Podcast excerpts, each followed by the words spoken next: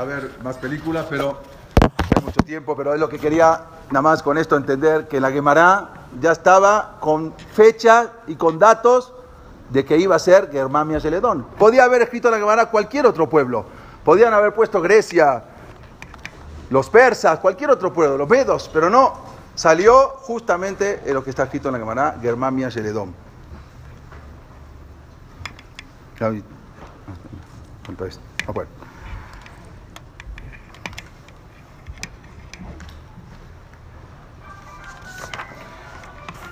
Pero todavía esto no nos da una respuesta. Pero sí es un alivio. ¿Y cuál es el alivio?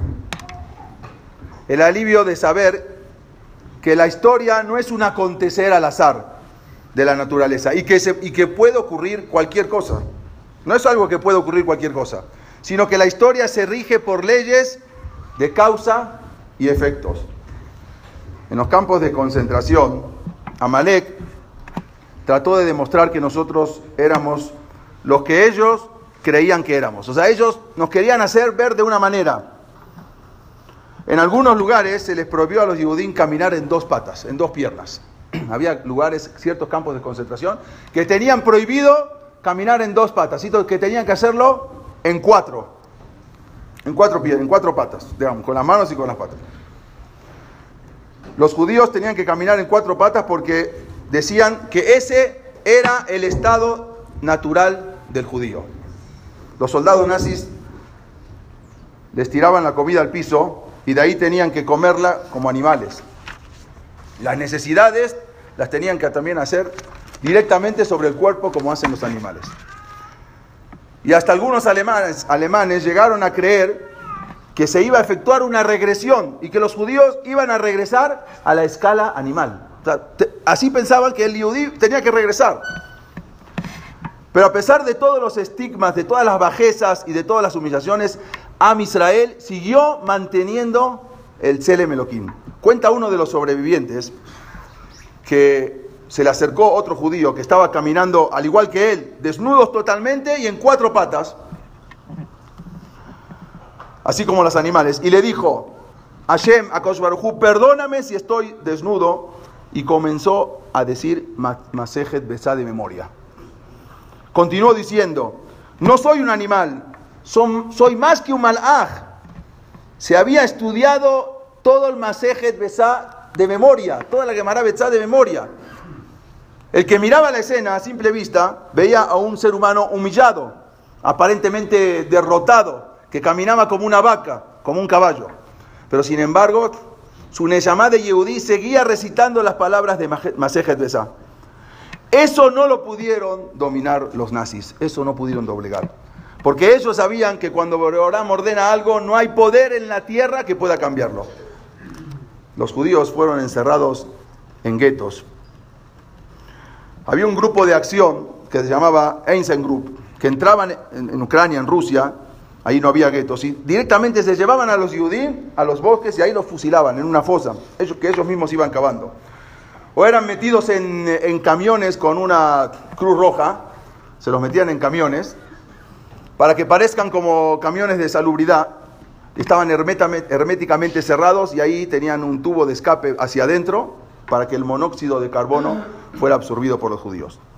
Pero después Himmler dijo que no les gustaba este sistema porque vio que los cuerpos aparecían mutilados, arañando las paredes. Entonces comenzó a usar un gas que se llamaba el ciclón B. Cuando los seis en grupo alemanes estaban a punto de ejecutar a la población judía en un pueblo ucraniano, un judío se le acercó donde estaba el oficial nazi a cargo y le dijo, en los países civilizados se acostumbra a conceder un último deseo a los condenados a muerte. Yo quiero que me dé la posibilidad. El alemán le aseguró, el alemán le aseguró al judío que también él cumpliría con la tradición de los países civilizados. Le preguntó, le preguntó al, judío, ¿cuál es tu último deseo? Le dijo una pequeña plegaria, contestó el judío. Entonces se le, se colocó la mano sobre su cabeza descubierta y recitó lo siguiente, primero en hebreo y luego en alemán. Baruch ata Hashem Eloken Melech Haolam, Shelo Asan y Goy. Luego se lo dijo en alemán. Al completar la verajá, el Yehudí miró directamente a los ojos del soldado alemán.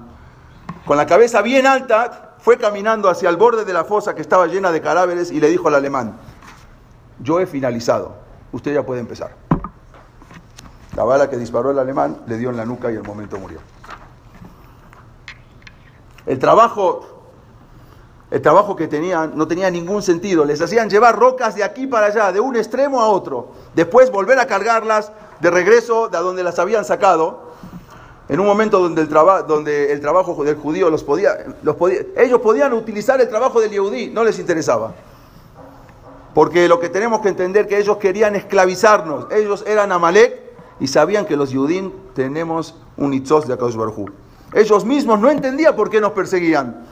En momentos que las vías del tren tenían que estar despejadas para poder ser usadas eh, por los militares alemanes, porque en Stalingrado habían tomado prisioneros los rusos a un millón de soldados alemanes. Y había que ayudar a liberarlos. Los necesitaban a los Yudim, necesitaban los trenes libres. No, no importa que se usen los trenes para llevar a Yudim. En el testamento de Hitler, cuando ya todo estaba perdido, cuando Alemania estaba destruida, cuando ya la guerra estaba perdida, Hitler escribió, especialmente yo les recomiendo a ustedes vivir sin pausa la guerra contra los judíos. ya estaba muriendo. ¿Por qué esas palabras? ¿Por qué esa locura?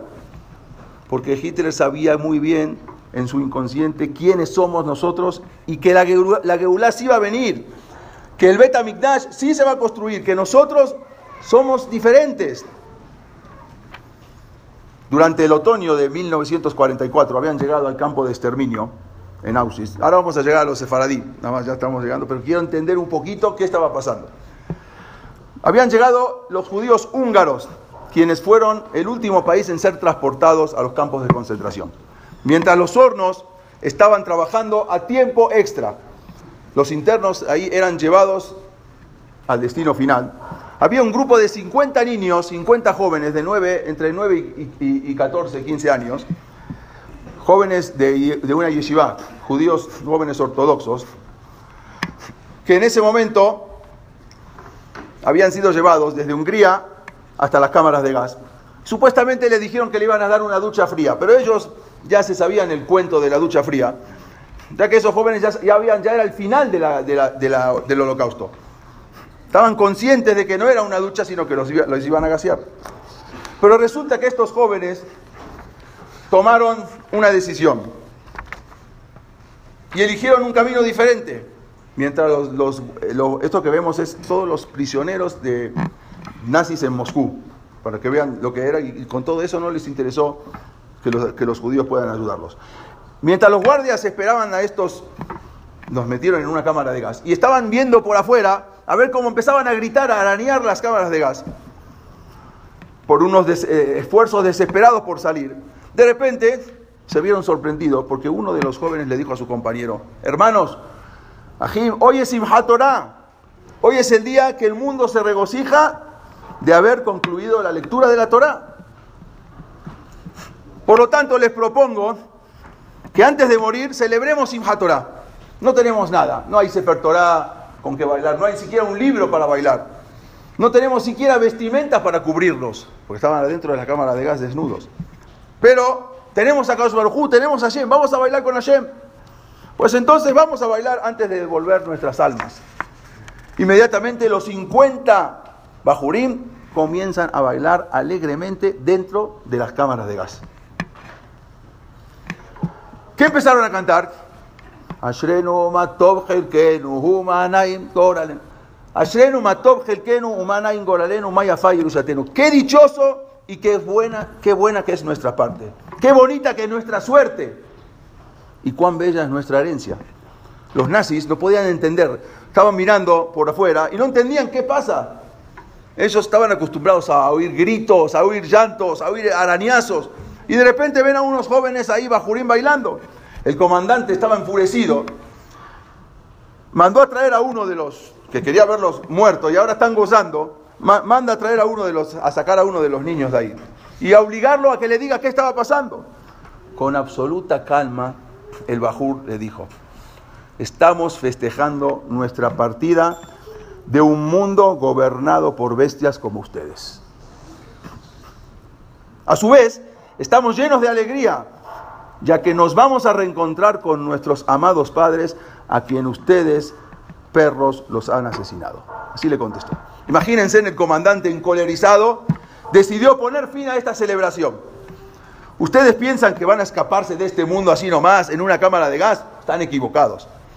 La cámara de gas hubiese sido algo fácil y sin dolor en comparación con lo que les espera ahora. Yo me encargaré de darle una lección mediante una partida de este mundo realmente dolorosa. Los voy a torturar a cada uno de ustedes con un sufrimiento intolerable. Los cortaré en pedazos a cada uno de ustedes hasta que mueran. El comandante ordenó a los guardias que inmediatamente saquen a los jóvenes de las cámaras de gas, se los lleven a las barracas y los tenían preparados al otro día en la mañana para descuartizarlos. A pesar de lo que les esperaba, no acababa sin Torah. Los niños siguieron bailando, los jóvenes, Bajurim, siguen bailando dentro de las barracas. Ellos santificaron el nombre de Akashbarjú al dedicar la última noche para expresar esa gratitud por el privilegio de pertenecer al Am Israel. Pero a la mañana siguiente, muy temprano, se presenta en Auschwitz un oficial nazi de alto rango. Necesitaba reunir a cientos de hombres para hacer trabajos forzados bajo condiciones infrahumanas. Entonces empezó a buscar candidatos. Mientras estaba asomándose por los campamentos, ve a unos niños que todavía Isruhag seguían bailando al otro día como, fue, como el día anterior. Dice, estos niños son fuertes, necesito jóvenes como estos, tráiganmelos, me los voy a llevar. ¿Quién estaba al lado de él? el otro comandante, pero no pudo abrir la boca porque no era del rango. ¿Qué les va a decir? Que al otro día, que hoy era el día que los iba a desmembrar. Y al final, esos jóvenes se los llevan. Milagrosamente, los Bajurim fueron seleccionados para ser transportados a otro campo mediante la orden oficial. Esa selección salvó sus vidas. Y fueron sobrevivientes, sobrevivientes de Auschwitz. Y esos 50 niños se salvaron de morir. Eso lo cuenta un rab, escribió un libro, Mekadeshe Hashem, fue un sobreviviente de esos que vivieron de los niños. Dijo Rab Shah, yo hubiera dado, hubiera dado todo por ser uno de los que allí bailaron con Boreolam. Así dijo Rab. Hubo un yudí, Shomer Torah Misbot, que hizo un libro, se llamaba El Teniente Birenbaum. Él, cuando cuando, cuando acabó el holocausto, él venía con el ejército de Estados Unidos, era un soldado del ejército de Estados Unidos.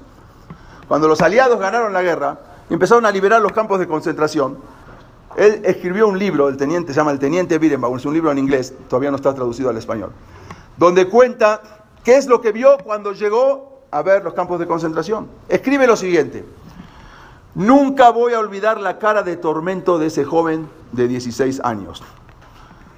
Era mi primera experiencia en un campo de concentración. Apilados en la entrada de Ordruf estaban los cuerpos sin vida que dejaron los alemanes. Muchos de los cuerpos aún estaban calientes. La sangre aún fluía de los agujeros de las balas de las ametralladoras. Esto cuando se libera el campo. Comencé a buscar algún judío, él era Yudín, quien se había podido escapar de estos detestables eh, nazis. Me encontré a dos en la sala de enfermos de tifus. Entré a la sala y los vi acostados desnudos en una tabla de madera. Uno era un niño polaco de unos 30, 35, un joven polaco de 30, 35 años, y otro era un niño húngaro de 16 años. Les di una frazada para que se cubran. Apenas se podían mover. No obstante, el hombre mayor estaba en mejores condiciones.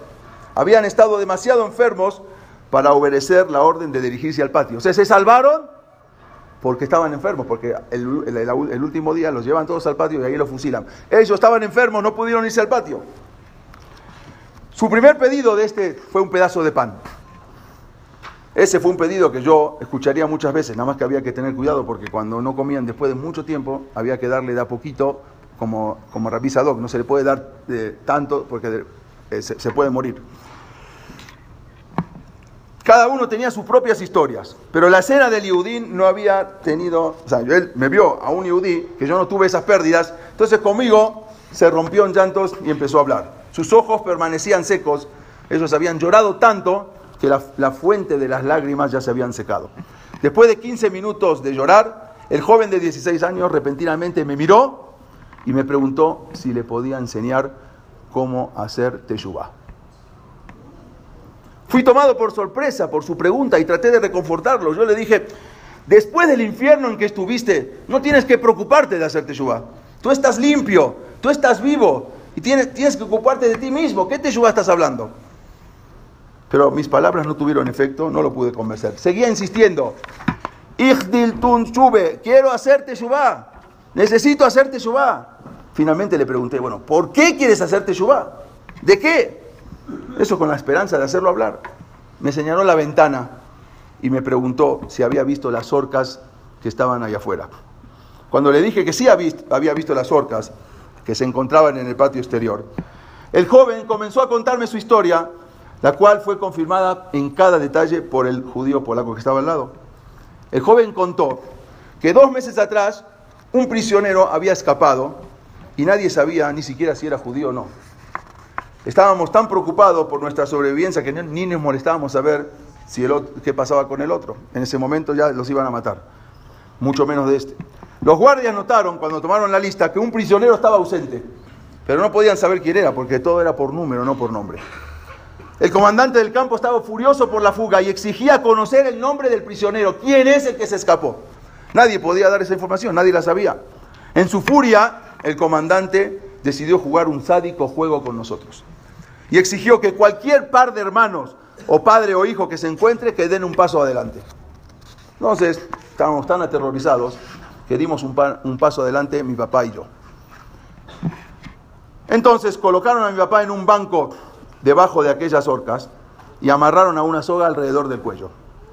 Una vez que la cuerda rodeó el cuello de mi padre, el comandante cargó su arma, la colocó en mi cabeza y me dijo, si tú o tu padre no me dicen el nombre del prófugo, vas a tener que patear el banco donde está parado tu papá. O me dicen el nombre o pateas el banco. Patean el banco, automáticamente se ahorca. Entonces yo miré a mi papá y le dije, no te preocupes, tate, no te preocupes, no voy a patear el banco. Mi papá respondió, hijo mío, lo tienes que hacer. Él tiene un arma en tu cabeza y te va a matar si no lo haces. Y luego va a patear el banco y me va a matar a mí. Los dos estaremos muertos. De esta manera al menos hay una chance de que tú sobrevivas. Pero si no lo haces, moriremos los dos. Pero Tate, no lo voy a hacer. No me olvidé del Kibudat Baem, no lo voy a hacer. Entonces mi padre inmediatamente me gritó, ¿tú hablas de Kibudat Baem? Yo te ordeno, Begezerat Kibudat Baem, que patees el banco. Esa es la orden de tu papá. No, Tate, no lo voy a hacer. Pero mi papá se ponía más furioso sabiendo que si no lo, obedezco, que, si no lo obedezco, vería asesinar luego también a su hijo. Tú hablas de Kibuda Baem, esa es la última orden de tu papá. Patea el banco. Yo estaba tan aterrorizado y confuso, escuchando los gritos de mi padre, que pateé el banco. Y así vi como el cuello de mi papá se quebró en la soga. Su historia había terminado. El joven me miraba sus ojos seguían secos aún cuando mis propias lágrimas caían libremente. Ahora dígame, por favor, ¿debo o no hacer Teshuvah? Aquí termina el relato. Seguro que tenía que hacer Teshuvah, porque nosotros sabemos que Yarek al debemos morir antes de matar. No podemos salvar nuestra vida a consta de la vida de otro yudí, mucho menos de un papá. Pero ¿quiénes somos nosotros para juzgar Aquí no se tomó ninguna decisión voluntaria. Había confusión, había terror. El tener que decidir cosas así, ningún, que ningún ser humano fue sometido jamás a la presión de tener que decidir algo así. Eso fue lo que sufrió el Keral Israel. Es conocido lo que dijo el jerarca eh, del Tercer Reich, refiriéndose al campo de concentración de Auschwitz. Aquí entran los judíos por la puerta y salen por la chimenea. La pregunta, la, siguiente, es la siguiente, ¿y después de la chimenea qué? ¿Se acabó? ¿A dónde van los judíos que entraban por la puerta y salen por la chimenea? ¿Se pierden las cerizas en el aire sin ningún sentido, sin ninguna trascendencia? ¿Se acabó? ¿Acaso todo fue en vano? Esta pregunta no es una pregunta nuestra solamente, esta pregunta sale de lo más profundo, profundo de nuestra sensibilidad. No somos nosotros los que dudamos de la emuná, nuestra fe, sino que inclusive No es que tengamos duda de la emuná, sino que se vale preguntar.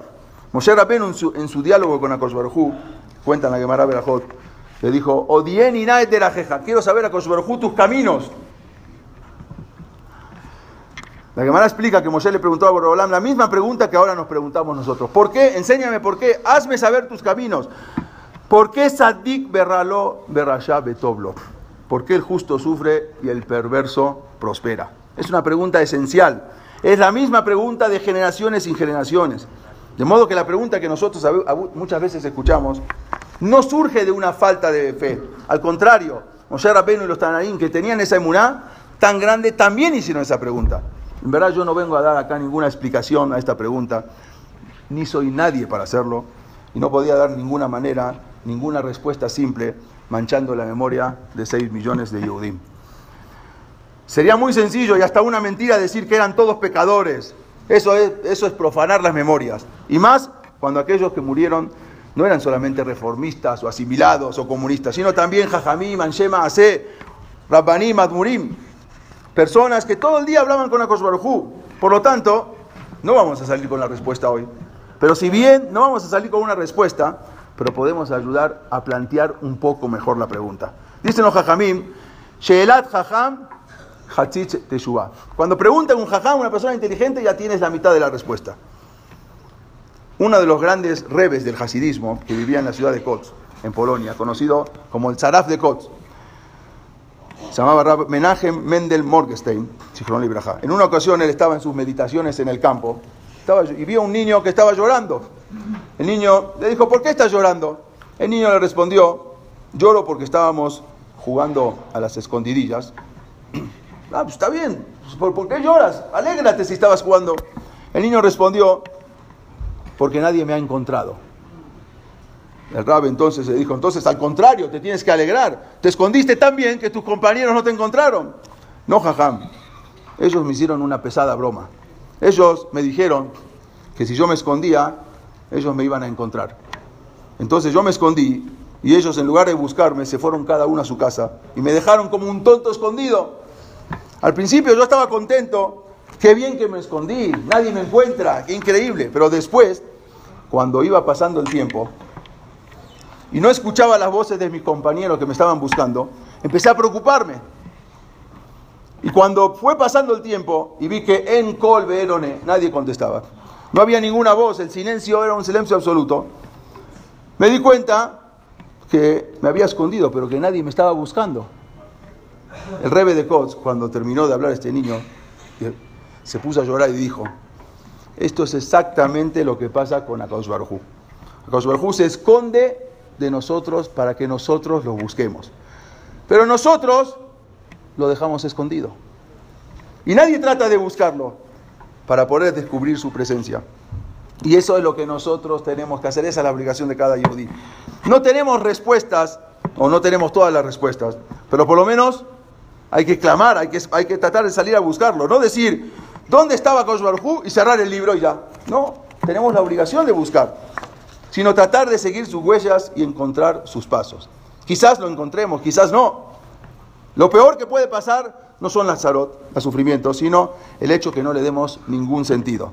Al niño le duele cuando el papá le pega, pero sin embargo siente que hay un calor humano que le está pegando. Es una mano que es una mano del papá, es una mano cálida, una mano cariñosa. El problema es cuando el que nos pega es una mano fría ni siquiera sentimos que nos pegan. Eso se convierte en el efecto sin causa, como diría Platón, el, acto sin potencia. Había un rab, cuenta un rab, el Nachman Seltzer, él contó un, suceso que le ocurrió. En cierta ocasión, él cuenta al rab que estaba viajando en un avión y viajaba hacia Houston. Y al lado de él había un Yehudi, se dio cuenta que era un Yehudi, y lo vio el pasaporte. Entonces se dio cuenta que se llamaba Weinstein, el señor Weinstein. Entonces, inmediatamente, al, poco tiempo en el avión, sirven la comida kosher. Entonces el rab le trae su comida kosher. El otro ni pidió comida kosher. El rab estaba comiendo y el otro, un pedazo de carne, vio que se lo metió a la boca, un pedazo de carne taref. Viendo el rab que estaba sentado al lado de él, dijo, yo tengo la obligación de decirle, yo soy un rab, no puedo quedarme callado. Y le dijo, ¿me permite hacer una pregunta? Seguro que sí, contestó el hombre. ¿Sabe usted que en este viaje usted puede solicitar comida kosher? Es lo mismo, está muy rica, puede comerla. Digo, sí lo sé, claro que sé que hay kosher. Me miró a los ojos. Pero yo no como comida kosher. Y nada de lo que usted me diga me va a hacer cambiar. Bueno, bueno, está bien, está bien, ya, no pasa nada. Ya, Rab se dio cuenta que no había con quién hablar. Pero pasan 10 minutos y el hombre, solo, sin que yo le diga, empieza a hablar. Eran los momentos más terribles del holocausto, cuenta el Señor, el Señor grande. Durante el tiempo que estuve en el campo de concentración, logré fortalecerme y mantenerme firme con una sola esperanza, que mi amado hijo Catriel Menaje estuvo, que estuvo todo el momento a mi lado, o sea, él no podía estar el hijo, el pequeño, en lugares donde estaban los grandes. Y él escondido abajo de la cama, en algún lugar, siempre los le escondía a su hijo. Toda mi esperanza era sobrevivir con mi hijo pequeño y poder salir sano y salvo de este campo de exterminio. Su madre, o sea, la esposa de cuenta él, ya había muerto hace tiempo, lo mismo que todos sus hermanos y hermanas. Pero él, este niño, Catriel Menajen, seguía con vida y era mi única ilusión. Un día estábamos todos reunidos y entró un alemán y nos hizo parar a todos. Mi hijo me agarraba tan fuerte de la mano que prácticamente detuvo el correr de, mi sangre, la circulación de mi sangre. De pronto, el nazi señaló, me señaló, y unos soldados se acercaron a mí y me arrancaron a mi último hijo que me quedaba con vida, a mi última esperanza. Después afuera escuché unos truenos, unos balazos. Me dijeron un soldado que vio cómo arrastraban a mi hijo y en ese momento ya no pude resistir más y lo mató. Después de escuchar esta terrible historia, ya no supe qué decirle, dijo Rab. ¿Qué le voy a decir? ¿Sí come cayer? Pues, ¿qué, más le puedo decir a una persona así? El Rab se quedó callado, dijo, bueno, no, no, no puedo opinarle, no puedo decirle más nada. Ya llegamos al destino a Houston, ya una vez que aterrizamos en Houston, cada uno se fue por su lado, no sabemos. Pero pasaron cuatro años y este Rab decide, irse, decide ir a pasar los eh, Yamim Noraim en Israel. se va, después de cuatro años se va a Rosh Hashanah, se va a, Israel. Y entonces, un día de Kippur, estaba el día de Kippur en, la, en el Bet Knesset, justamente el Bet Knesset Agadol. Y, y, fui ahí a hacer tefilá. Y hay un momento que hacen los eh, Ashkenazim, hacen Iskor. Nosotros hacemos, hacemos Atraja, pero los Ashkenazim hacen Iskor recuerdan a todos los difuntos y todos los que tienen papá y mamá se, se salen del Beta Knesset. Solamente se quedan los que tienen eh, eh, algún papá o mamá carente que no tiene. Entonces empiezan a hacer con los demás van a dar unas vueltas. Yo, como el rap, salí a dar unas vueltas porque tenía papá y mamá. De camino, estoy dando una vuelta y veo en la parada de autobús a un señor grande, un anciano sentado, pero lo veo a lo lejos comiendo. Y yo me voy a, acercar para decirle por qué está comiendo Kipur. Pero la sorpresa más grande fue cuando veo que el señor que está sentado es el señor Weinstein, el que me había encontrado en el avión hace cuatro años. Nada es casualidad. Y si del chamay me están poniendo una segunda oportunidad, es porque me tengo que acercar a él. La primera oportunidad la desprecié, pero ahora tengo que acercarme. Entonces me acerqué, lo saludé. Le hice recordar, ¿se acuerda quién soy yo? el señor Weinstein se acordaba muy bien. Sí, claro, usted es el que viajó conmigo en el avión, ¿se acuerda? Sí. No sabía cómo empezar la plática con él. ¿Qué hago? Yo estoy seguro que usted sabe que hoy es Yom Kippur, me imagino. Dijo, claro, sí, por eso estoy comiendo, porque sé que es Kippur. Justamente por eso estoy comiendo. Entonces, dice, bueno, mire, ¿qué le digo? ¿Qué puedo decir a Barjú? Mándame las palabras indicadas. En ese momento le dijo, mire, lo quiero invitar a que venga conmigo al Beta Knesset, acá a dos cuadras, para recordar con el rabino oficiante los nombres de sus familiares. Nada más venga, en este momento están haciendo el ISCOR. Venga a recordar para poner su hijo que murió santificando el nombre de Akash Y podemos rezar justo, juntos en su memoria. Esta puede ser su única oportunidad para recordar el nombre de su hijo y de su esposa y de sus otros hijos. ¿Acaso usted no ha pensado que ya ha llegado el momento de elevar el alma de sus familiares? Mientras caían las lágrimas de aquel hombre, lo abracé y lo llevé de la mano al Betagneset hacia el lugar donde estaba el Rab para poder hacer el Iskor, el recuerdo, el Etraham. Posteriormente, el señor Weinstein se paró en la cola, había fila para ir delante del Rab y decir el nombre para hacer el, recordatorio. Se paró junto al rabino y mencionó cuando le tocó su turno, dijo, bueno, de aquí hay que hacer el discurso, le dijo, Catriel Menagen Ben Yeheskel Sarga. En ese momento ocurrió algo impresionante. El rostro del rabino se iluminó, empezó a sudar, sus ojos no podían creer, el rab se volteó hacia el hombre que estaba a mi lado y gritó, papá. El señor Weinstein se desmayó. Era su hijo, Catriel Menagen, que él lo consideraba muerto. Es imposible describir la alegría y las sensaciones que se vivieron en ese momento los que allí, estaban, los que allí estaban reunidos. Cómo se acercaron, cómo se abrazaron. Y después de eso, Baruch Hashem pudo ver a su hijo formando una familia, con hijos, con nietos, conducidos todos por el camino de la Torah. Finalmente, el mismo señor Weinstein retornó al camino cumpliendo la Torah y Misbot hasta el último día de su vida. Tenemos que saber que también ocurrieron milagros en la Shoah. Y también todo eso es manejado por, por Akash No entendemos lo que pasó, pero tenemos una emuná en Akash Siempre que hablamos de la Shoah o del holocausto, nos referimos a la tragedia, a la masacre que hicieron con nuestros hermanos Ashkenazim. Siempre, automáticamente la Shoah, los Ashkenazim. Pero tenemos que saber que también los sefaradim sufrieron de un terrible holocausto. Y es a eso a lo que me refiero, que es muy poco lo que sabemos del holocausto que sufrieron los sefaradim. Nosotros tenemos que sacar consecuencias de lo sucedido a fin de que no vuelva a ocurrir. Sería estéril la historia si no nos serviría a nosotros sacar conclusiones. Si no tenemos conclusiones, la historia no sirve para nada. Y para eso, y saber lo que pasó para que no vuelva a ocurrir. La ciudad de Salónica hoy pertenece a Grecia. Acá me contaba un amigo que fue, que que estuvo ahí. Pero antes pertenecía al Imperio Otomano de Turquía. Era una ciudad de mayoría judía. Se la conocía como la Jerusalén de los Balcanes. La comunidad judía de Salónica fue una de las comunidades sefaradíes más importantes del mundo. En su apogeo, en el año 1550, porque cuando fue la de lo que, hablamos el año pasado, la, la expulsión de los judíos de España, muchos judíos, la mayoría de los judíos se fueron a Turquía porque, porque ahí los recibió el sultán. Ahora vamos a ver. En 1550, como dijimos, la mayoría de la ciudad, el Rob, eran Yehudim. Su población contaba especialmente miles de refugiados de España y de Portugal. ¿Quiénes eran los jajamín que habitaban en esa ciudad?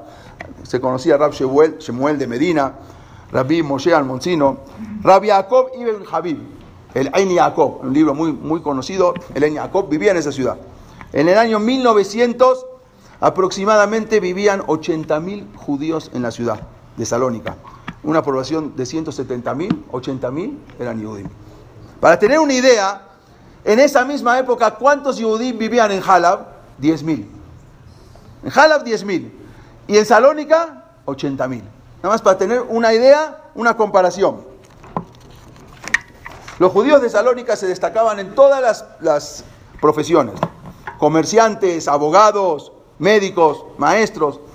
Los estibadores, no sé si saben lo que son estibadores, los que cargan en el puerto, la gente que se trabaja en el puerto para cargar los barcos, eran famosos, los estibadores judíos, todos eran Yehudim. Durante el Shabbat el puerto de Salónica se cerraba. Si un barco tenía que venir a descargar o a cargar, se tenía que quedar en el mar hasta Mosaé Shabbat hasta el domingo, porque nadie trabajaba en el puerto. Había 49 Betacnesiot en Salónica, un cementerio sefaradí de 500 años de antigüedad, con medio millón de tumbas. El idioma oficial era el idioma ladino, era antiguo, lo que hablaban los sefaradí en España.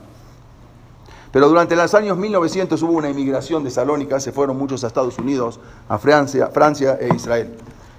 Un censo en el año 1917 salió que el 55% de la población eran judíos. Aún así, la población de la pre-segunda guerra mundial contaba con 56 mil almas. O sea, justo antes de la guerra había 56 mil judíos. Salónica era una ciudad con más de 2.000 años de historia. Yehudim viviendo ahí más de 2.000 años. Pasó por los macedonios, bizantinos, griegos, turcos, otomanos. Durante esos dos mil años hubo una presencia judía ininterrumpida en Salónica. Incluso desde tiempos de los Hashmonaim se conserva una carta que habían enviado los Hashmonaim a Salónica, diciendo que nosotros queremos hacer la paz con ustedes y hacemos korbanot para ustedes también, para las naciones. Una carta que desde esa época ya había Yudim. Eh, esa ciudad de Salónica fue cuando el rey de España, Fernando de Aragón, que lo hablamos el año pasado, expulsó a los judíos en 1492. El sultán de Turquía, Beyazid II, había recibido a los Yudim y Salónica en ese momento estaba eh, dominada por el imperio turco. Y dijo lo siguiente, le dijo a Fernando el católico, Fernando de Aragón, que, que echó a los judíos de España. Me sorprendo cuando la gente dice que el rey de España, Fernando de Aragón, es muy inteligente, siendo que al echar a los judíos empobrece tanto a sus reinos y enriquece a los míos. este lo llaman inteligente? Echó a los judíos, su reino se empobrece y el mío ahora se va a enriquecer. ¿Y por qué se fueron a vivir a Salónica? Porque en Salónica se encontraba todo, era la única ciudad que se encontraba completo el Talmud, Talmud Babli y Jerusalmi. Ahí era la ciudad donde los jajamín podían ir, porque ahí podían escribir y transcribir lo que querían. Ahí estaban todos los libros, no había en otra ciudad el Talmud Babli y Jerusalmi completo. El Bet Yosef, Maram Bet Yosef, el Shuhan Aruch, Rabbi Yosef Caro, también se fue a vivir a Salónica, él había nacido en España. Y ahí escribió su magna obra, el Bet Yosef que tardó 30 años en escribirla. ¿Por qué ahí? Porque ahí había los manuscritos para poder escribir el Bet Yosef. Ahí mismo, el Shulchan Aruch, el Rabbi Yosef Caro, abrió una yeshiva. ¿Quiénes eran los alumnos en Salónica de Rabbi Yosef Caro del Shulchan Aruch? Simplemente uno se llamaba Rab Moshe al otro se llamaba Rab Shelomo el Kabetz, el que hizo el Hadodi. Se cortó el... Esos eran alumnos de él.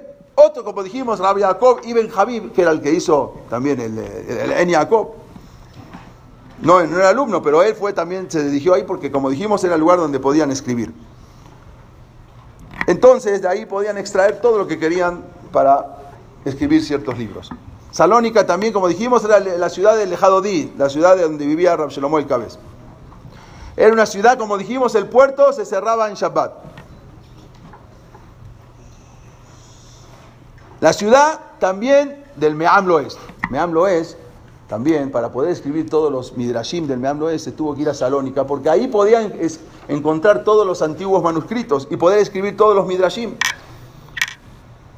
Sin embargo, esa ciudad de Salónica que contaba con 56 mil Yehudim, antes de la guerra, de ahí fueron deportados 45 mil Yehudim y tan solo regresaron 1300 el día 27 de abril de 1941, Alemania e Italia invadieron Grecia. O sea, el eje llamaban Alemania, Italia y Japón, eran el eje, invaden Grecia y se reparten, se reparten en Grecia cada uno en sus porciones, cada uno se quedó una partecita. Pero los italianos defendían a los judíos, la parte que tenían los italianos los defendían. La excusa era que los judíos eran de origen latino o se habían ganado el, derecho a tener la nacionalidad italiana. Por lo tanto, ellos trataron de protegerlos. Miles de Yehudim pudieron salvarse en territorio controlado por los italianos. Ahora les voy a mostrar a que se prenda la, pantalla donde, cómo se dividía eh, Grecia. Se dividió en tres partes. Una parte era la parte sur, que